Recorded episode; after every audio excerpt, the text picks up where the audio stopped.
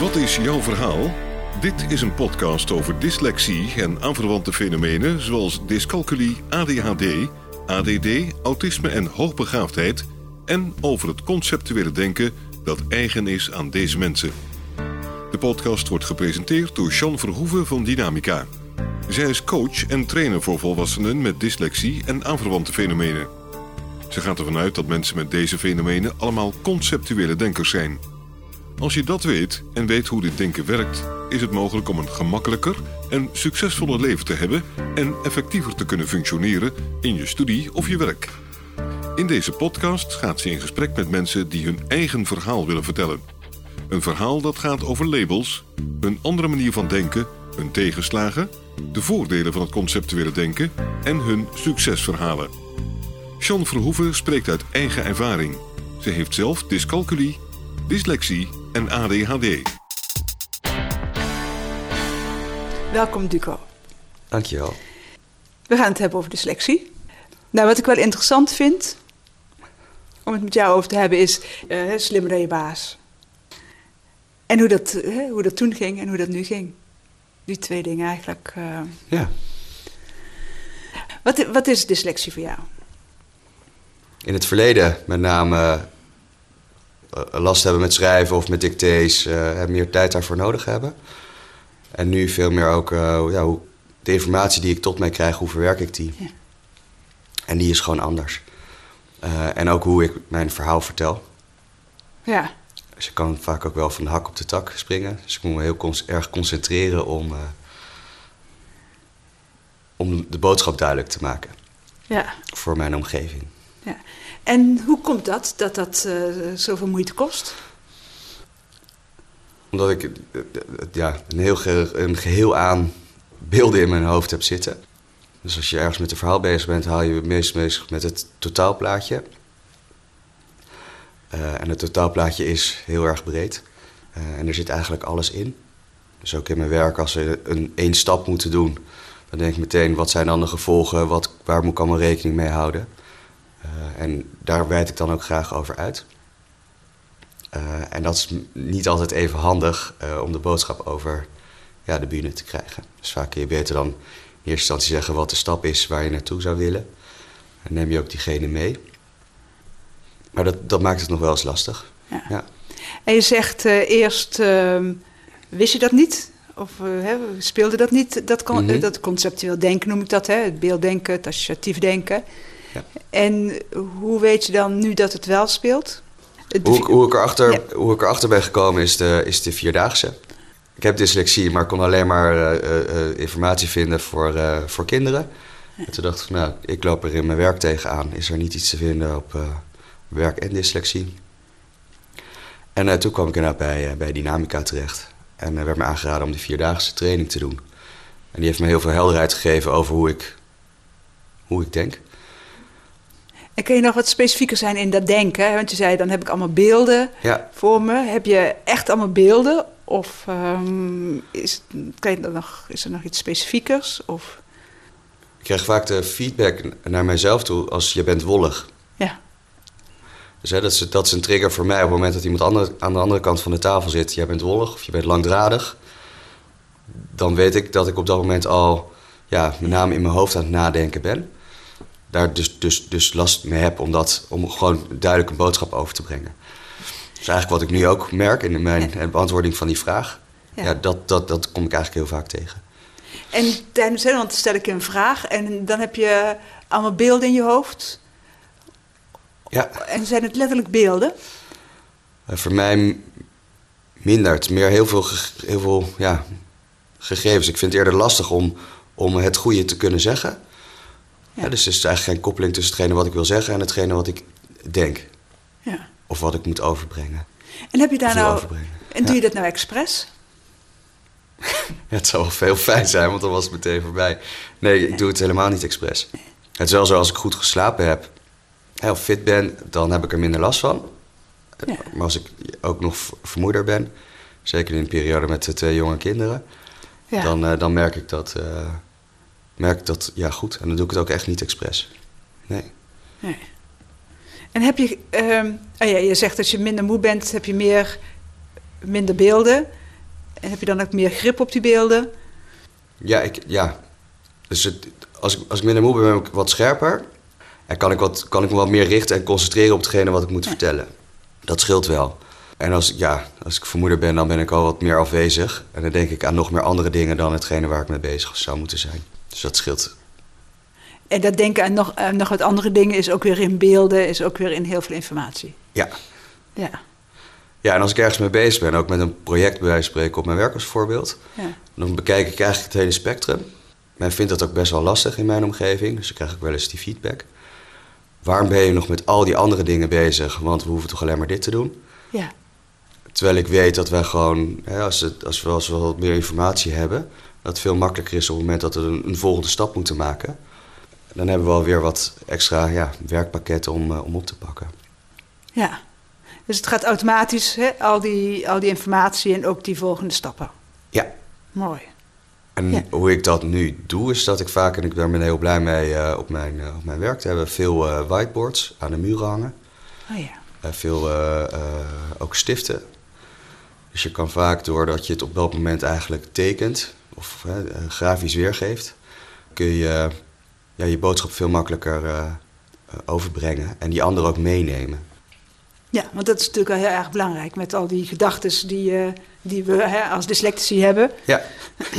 Dat we de ander kunnen overtuigen of het kunnen meenemen in, maar ook kunnen overtuigen dat het toch wel handig is om die informatie te hebben die er voorhanden is. Ja, en ook omdat je met elkaar je, het gezamenlijke vertrekpunt hebt en houdt. Dus daardoor ja. is het voor iedereen wel goed te volgen.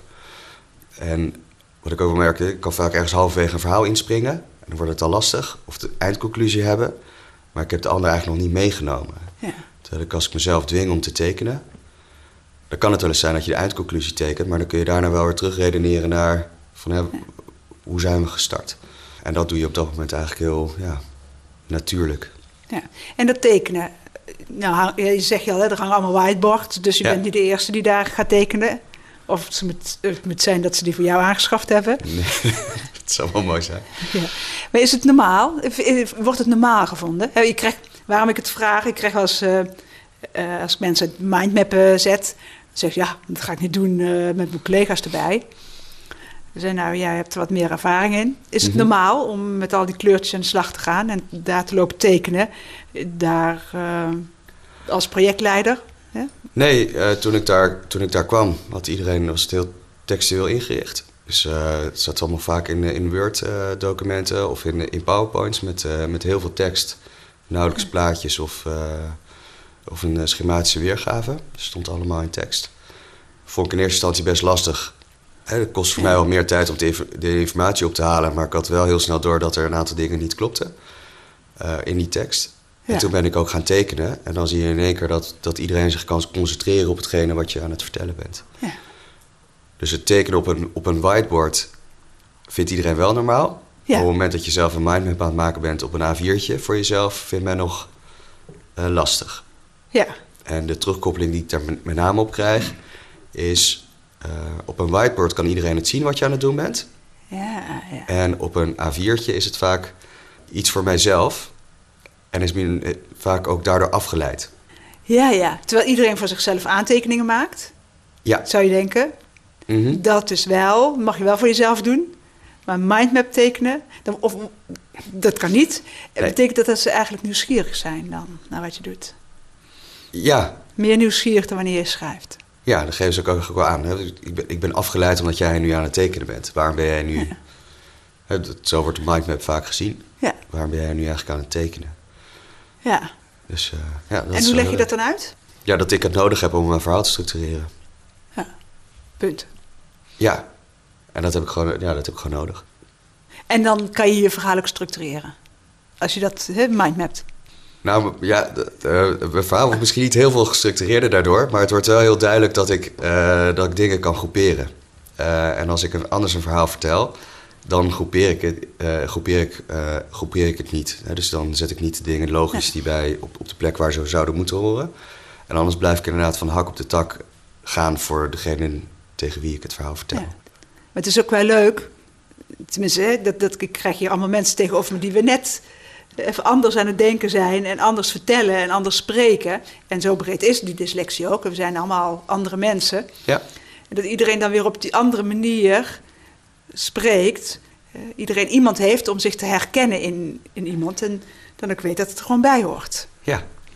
En dat je met dat. Um, nou, en dat je je daarin kan trainen. Hè, met, met het mindmappen. Maar ook met weten hoe het werkt. Mm -hmm. En dat het ook gewoon werkt. Ja, dat daar krijg je dan weer energie van. Omdat je de andere kant van de tafel of hè, degene die naast je zit, die, die begrijpt dan wat je, wat je zegt en ook wat je bedoelt. Welke richting je op wil. Ja. ja. En dat is heel prettig. Ja. ja. En wat daar ook nog wel bij helpt, is om als je zelf een PowerPoint, of wat ik merk als ik zelf een PowerPoint-presentatie heb gemaakt, leggen we die gewoon wel eens gewoon helemaal weg. En hebben we het over van, oké, maar wat is dan wat jij wilde vertellen? In plaats van dat hetgeen is wat je op, op, op die, in die PowerPoint hebt staan. En dat kan vaak ook nog wel eens helpen om iemand uh, mee te nemen. Ja, dus als ik, als ik in één keer hoor dat we heel erg op de slides ingaan, of hetgeen hoe het is opgesteld of hoe het is opgeschreven, dan vind ik dat altijd lastig om daar ook op in te gaan. Dat op dat moment, als ik dat merk en ik leg die hele PowerPoint-presentatie uh, weg, vind ik het veel makkelijker om mijn boodschap over te brengen. Ja. En kan je dan zeggen dat je dan die PowerPoint in je hoofd hebt, waardoor je gestructureerder kan praten? Ja, dus ik heb ja. daar wel het hele gesprek voorbereid. Ja. Waar ja. kan het naartoe gaan? Waar, waar moet ik rekening mee houden? De afweging heb ik ook dan gemaakt. Ja. En dan is het daardoor veel makkelijker om in het gesprek daarna, of in dat gesprek, een goed antwoord te geven. Ja. Wat de ander uh, ook goed kan ontvangen. Ja, ondanks dat je je mindmap niet bij de hand hebt. Niet af kan ja. kijken. Nee, ik, heb gewoon, ik heb die PowerPoint gewoon in mijn hoofd zitten. Ja. Ja. En dat, dat, is, dat werkt wel heel prettig. Hè? Dus dan ben je niet in het gesprek bezig om antwoord te geven. En hè, geef ik nou wel het goede antwoord of niet het goede antwoord. Met al die associaties die daarbij horen. Maar dan heb je dat eigenlijk van tevoren al bedacht. Ja. En, en dat werkt wel heel erg, uh, heel erg fijn. Ja. Ja, waar ik, uh, we gaan even terug Ja. naar je vorige uh, werk. Want je hebt nu sinds een jaar een nieuwe baan. Ja. En daarvoor heb je jarenlang bij een ander uh, bedrijf gewerkt. Mhm. Wat is je achtergrond? Kan je dat in twee woorden zeggen? Ik ben eh, eh, bedrijfseconoom. Dus eh, Ja. ik, eh, ik hou me bezig eigenlijk met eh, hoe een bedrijf in elkaar zit. En hoe kun je dat op een goede manier eh, organiseren, maar ook inzichtelijk maken. En dat vind ik heel erg leuk. En je hebt een HBO-achtergrond. Achtergrond. Ja. ja. Ons eerste boek heet Slimmer dan je baas. Volgens mij kan je er alles over vertellen. Hè? Ik heb daar helemaal geen vraag bij, maar kan je wel antwoord geven? Als je in een omgeving zit, ja, of met een manager of een leidinggevende baas, of iemand die jou eigenlijk de opdrachten geeft vanuit de hiërarchie, eh, dan, ja, dan denk je al vaak van ja, leuk dat je mij die opdracht geeft. En denk je van nou, dit gaat helemaal niks worden. Vaak denk je ook, ja, fijn dat je mij die opdracht geeft, maar er moet echt wel heel veel gebeuren. En als er tijdstress zit of een, je hebt een hele drukke baas die niet verder op dat moment even met jou wil kijken wat, wat, wat de mogelijkheden zijn, dan wordt het, ja, vind ik het voor, als- voor als dyslect wel best wel lastig. Omdat je weet wat, je, wat de vraag is die gesteld is. Ja. Je weet wat er gedaan moet worden.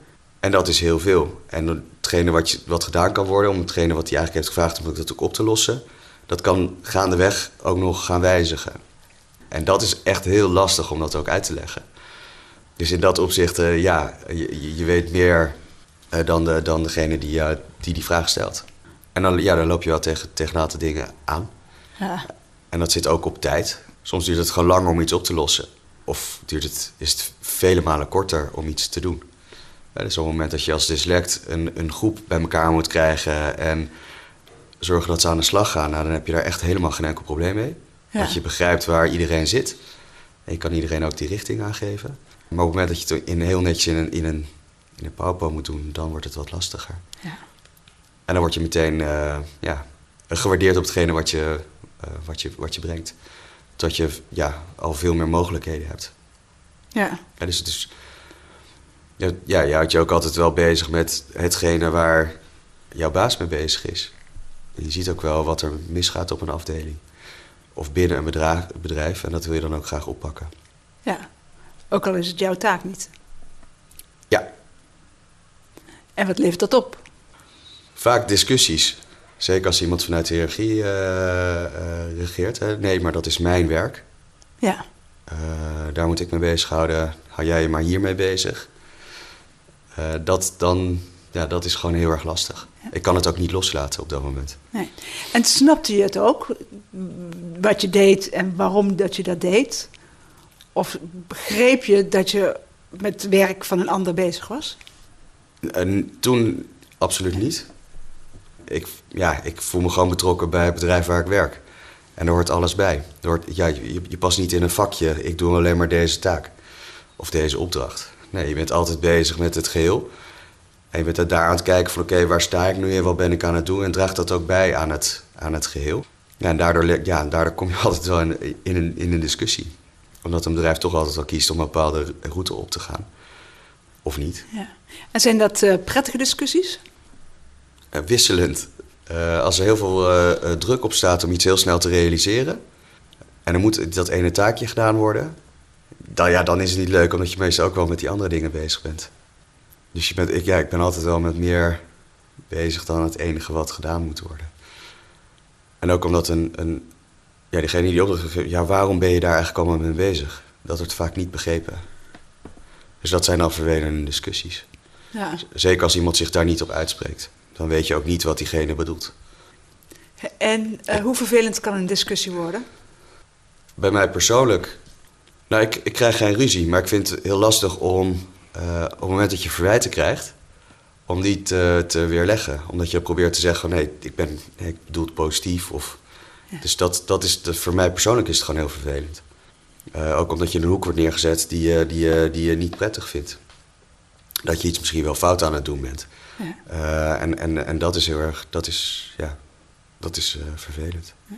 En wat doet dat met je als je zo verkeerd beoordeeld wordt? Want dat is eigenlijk wat er gebeurt. Hè? Je, ja. je wordt beoordeeld op dat je iets doet wat je niet moet doen. Maar je doet het omdat je het leuk vindt, maar denkt dat het moet gebeuren.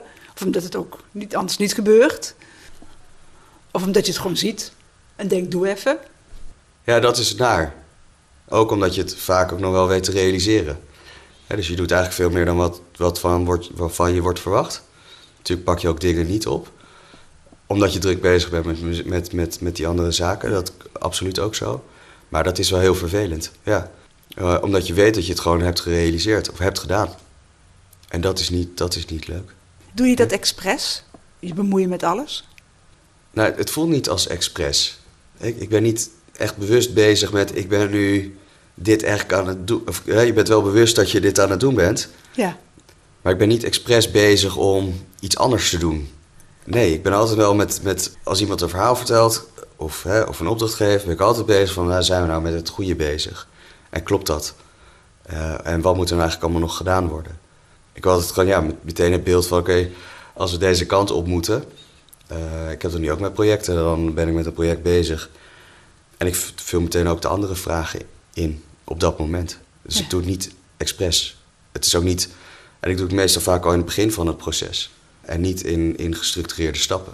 dus waar, waar, wat ik merk is dat als, als je met een project begint, heb je vaste stappen wanneer je wat moet gaan invullen.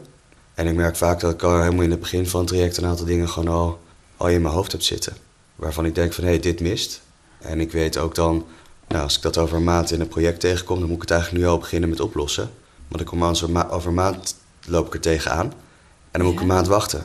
Dus ik kan beter nu al dat traject starten of met iemand in gesprek gaan om ervoor te zorgen dat dat geregeld is. En kan je, kan je uitleggen hoe dat je dat dan doet? Dat, dat aangaan, dat gesprek aangaan? Ah, ik, vind dat, ik zit daar echt nog in een, in een leerproces. Ik vind dat ook echt heel moeilijk. Ook omdat het vaak pas tijdens het gesprek naar voren komt. Dus ik heb zelf niet qua, wel als ik een PowerPoint, wat ik net ook aangaf, uh, moet maken, dan heb ik er wel eerder over nagedacht.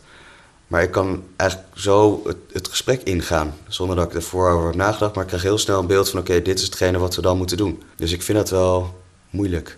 Als je zegt: oké, hoe ga je dat proces dan in? Ja, ja. En wat mij heel erg helpt, is wel om dan het op een whiteboard te gaan tekenen. Van oké, maar wat is het dan waar we, waar we mee bezig zijn? Ja, want waarom ik het vraag en waarom ik het wel fijn vind als je dat zo nauwkeurig uh, benoemt, hoe je dat doet. Ook, Um, is, want dat is, een, dat is het probleem dat ik hier altijd krijg. Dyslexie, die D's en T's, ja, daar gaat het ook over. En natuurlijk dat spellen en dat, dat, dat, dat, die taal is, is niet altijd even gemakkelijk. Maar de conflicten die ontstaan vanuit de miscommunicatie, die, ja, die kent, elke klant van mij herkent die. En ik merk ook dat dat, dat is ook veel belangrijker dan welk eh, D of T ook in, eh, in welk stuk ook.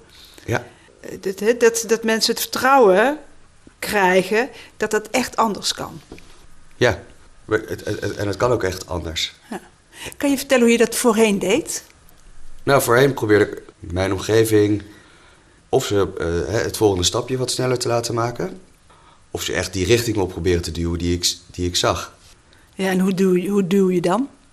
Eh, wel als een ongeduldig iemand. Van, "Hé, jongens, jullie zien dit toch ook? En ehm, dat, eerder pushen. Kom op, die kant moeten we op. En ook echt wel geïrriteerd zijn als we die kant niet op gingen. Ja. En werd dat in dank afgenomen? Nee, ja, eh, het het tegenovergestelde, ja. En wat gebeurde er dan? Ja, dan kreeg je dat wel eh, weer via, via eh, je manager eh, uiteindelijk wel weer te horen. En, en, en dat is wel, dat vond ik altijd eh, heel lastig.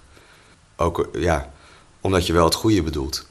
En op de duur zag je dat je als je een bepaalde kant op ging, dat dat nou niet hetgene was waar we met z'n allen nou heel hard naartoe moesten rennen. In mijn beeld.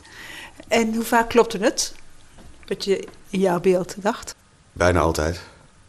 Wat ik bedacht waar we naartoe moesten, klopte wel heel vaak, ja.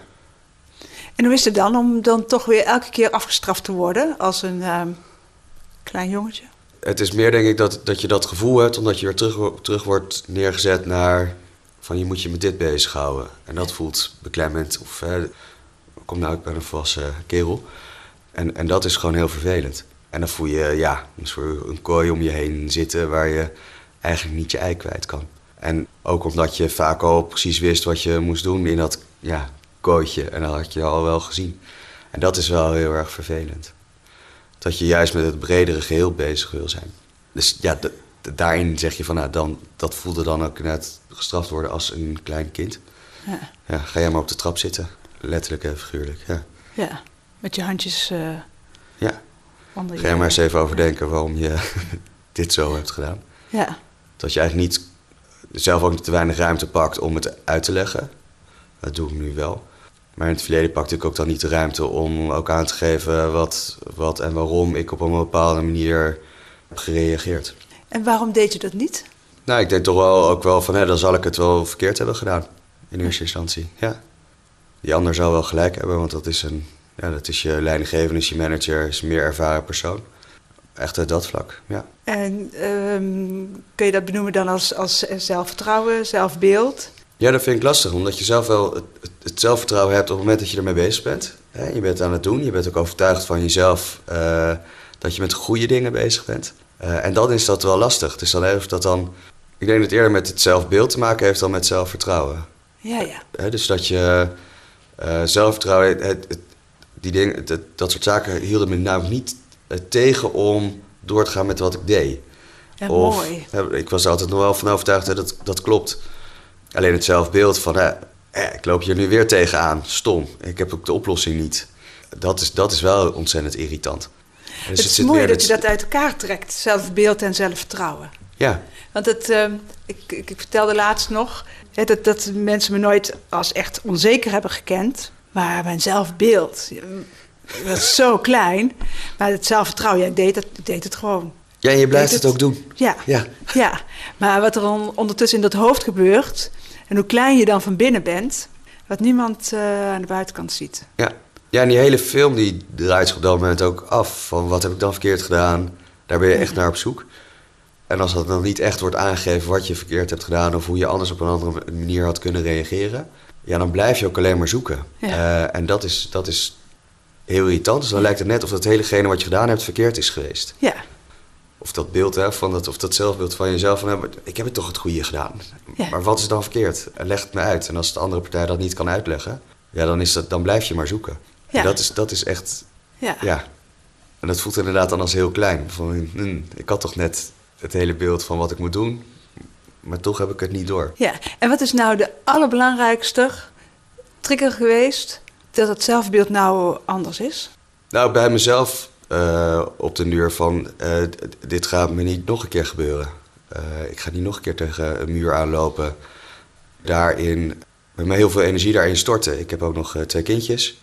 Vrouw nu. Dus, dus ja, je moet je aandacht verspreiden. Ja, en die wil je ook niet verwaarlozen. Dus je moet, ik moet veel meer keuzes maken in, in hoe hard werk ik, hoeveel Ja. tijd kost me dat en hoeveel tijd heb ik voor, voor, voor mijn omgeving.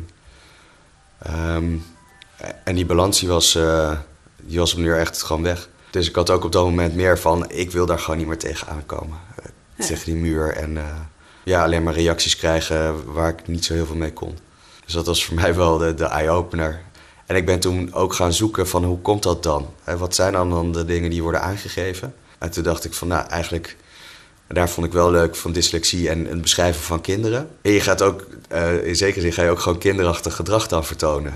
Je bent gewoon die puber op dat moment wel als werkende. Maar je verveelt je eigenlijk te pletter. Je weet precies wat er moet gebeuren. Je mag het alleen niet. Eh, overal zijn restricties. Of zo voelt dat dan.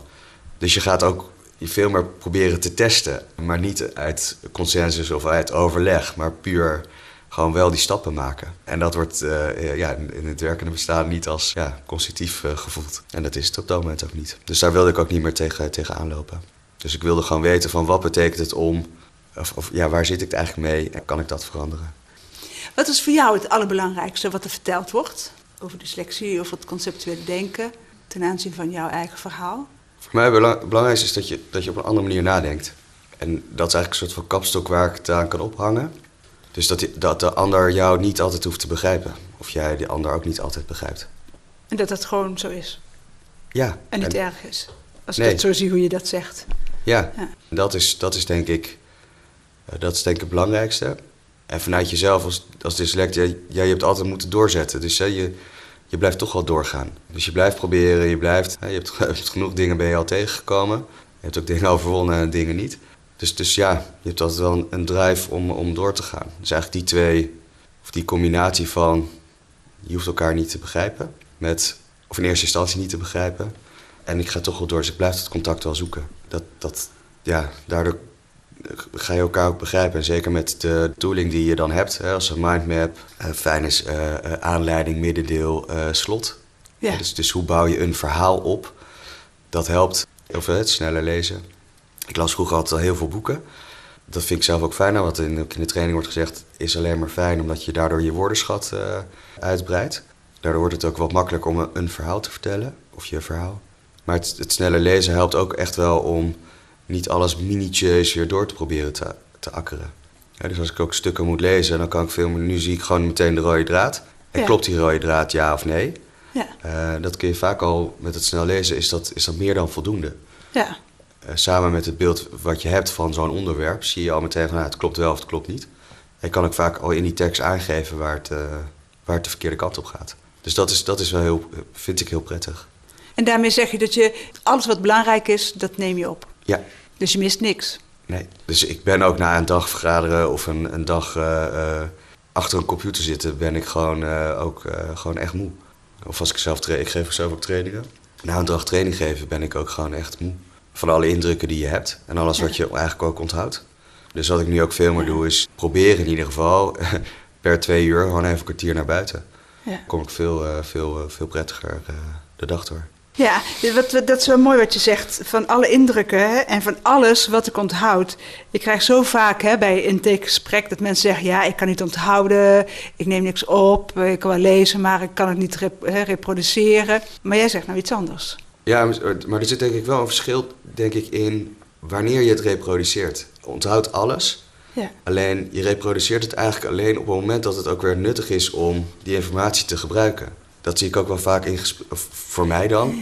ja. Dus ik sla dan vaak, ik heb wel alles opgeslagen, maar als het over een ander onderwerp gaat, ja. dan ben ik het ook net zo makkelijk echt helemaal kwijt. Of in ieder geval, het, zit niet, het ligt niet op mijn tong. Eh, maar het komt wel bij een ander onderwerp, kan het in één keer binnenkomen schieten. ja, dus dan ben je het niet kwijt, maar dan was het even zoek. Ja, je houdt je op dat moment niet mee, niet mee bezig. Nee, Ja. maar het zit echt al in je hoofd. Ja, Ja, daar maar niet bang, voor. Of s'avonds, eh als je in je bed ligt, dan komt in één keer alles terug. ja, Dus waar dan de, de, de mismatches zaten, of eh, hetgene wat niet klopte, komt dan, eh, komt dan terug. en wat doe je dan? Nu denk ik van, het is mooi geweest. In het verleden pak ik nog wel eens mijn computer, een kladblokje om dingen op te schrijven. Maar ik weet dat ik dat niet nodig heb. Of niet meer nodig heb. Ook omdat ik het gewoon uh, de volgende dag, op het moment dat die, uh, dat die, als die vergadering er is of uh, ik moet het gaan behandelen, dan weet ik dat, dat ik dan toch die informatie heb en die ook gebruik. En dat geeft echt heel veel rust. Dus ik hoef het ook niet meer te onthouden voordat ik ga slapen. Nee, dus je zegt dat je erop kan vertrouwen, dat je er tegenwoordig op kan vertrouwen dat als je het eenmaal gelezen hebt, gehoord hebt, gezien hebt, geproefd, gevoeld hebt, dat het dan op het juiste moment weer boven komt. Ja. En als je er niet op vertrouwt, komt het dan ook bo weer boven? Nee, het, het komt dan ook naar boven. Alleen je bent er veel te, veel te veel mee bezig geweest. Ja. Dus dat is gewoon zo eigenlijk zonde van je tijd. Ja, mooi. Dus dus je, ik had het wel, hè, dat ik dan thuis kwam van mijn werk en dat ik gewoon het eerste half uur afwezig was. Omdat ik al die gegevens aan het verwerken was. En nu weet ik dat heeft toch geen zin. Dus laat ik me maar richten op, uh, op kids en, uh, en vrouw. Heerlijk, ja, gewoon doen. In hoeverre kan je beamen dat dat, doordat je altijd zo geleerd hebt, je moet hard werken, je letters op, doe eens je best, dat je het dan nog een keer gaat reproduceren, nog een keer, nog een keer gaat overdenken, nog een keer gaat overdenken. En dat dat zoveel energie kost en dan weer op je donder krijgt.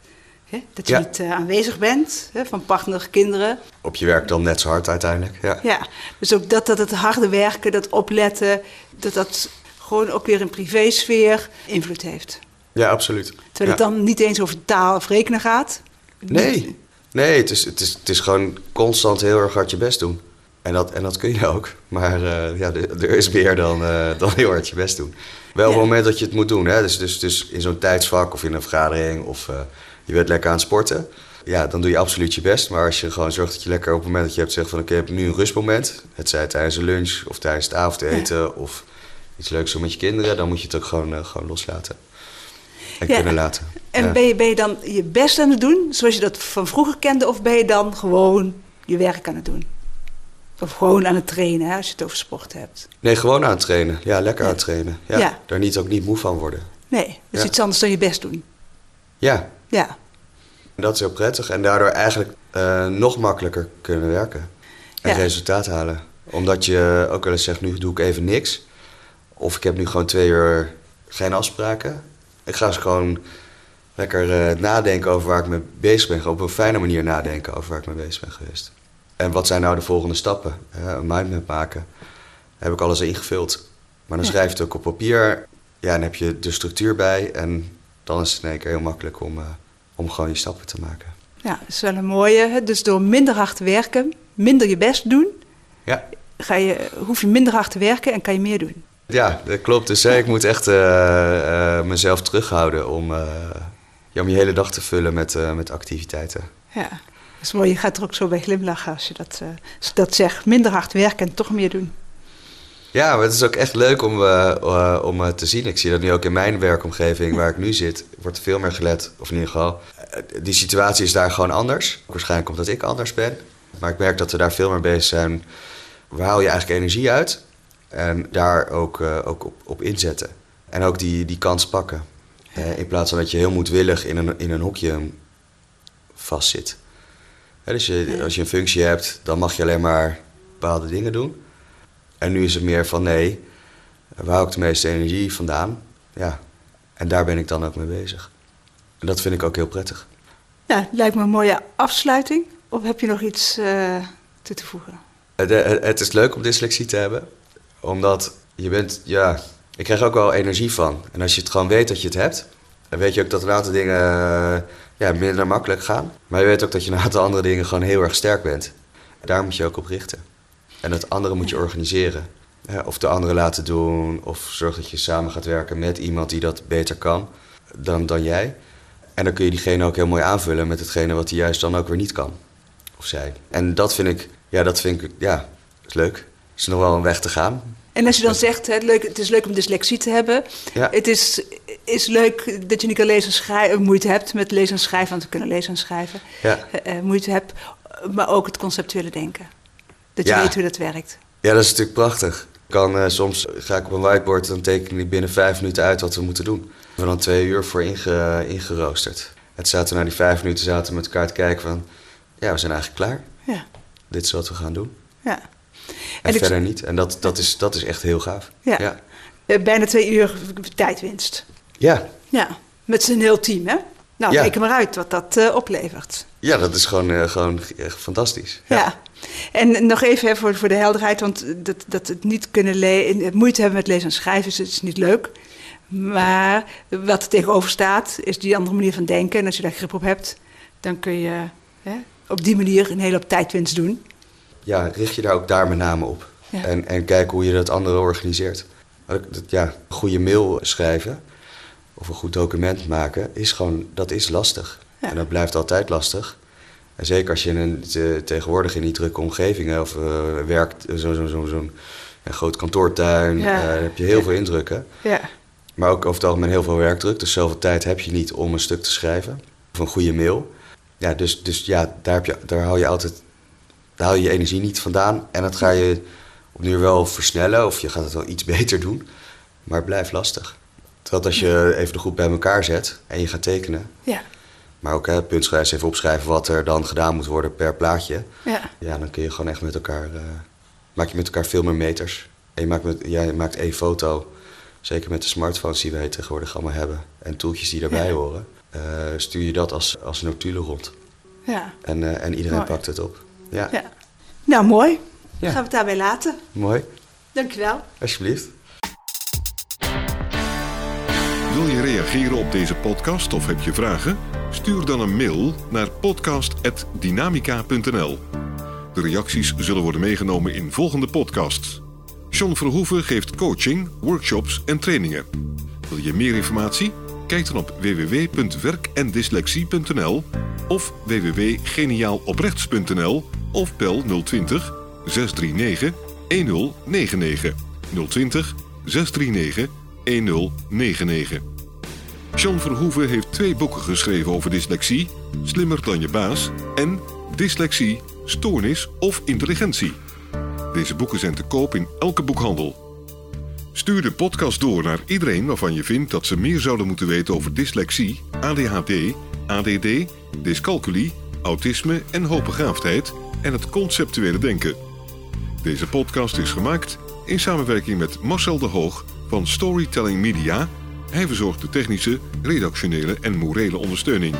Tot de volgende aflevering.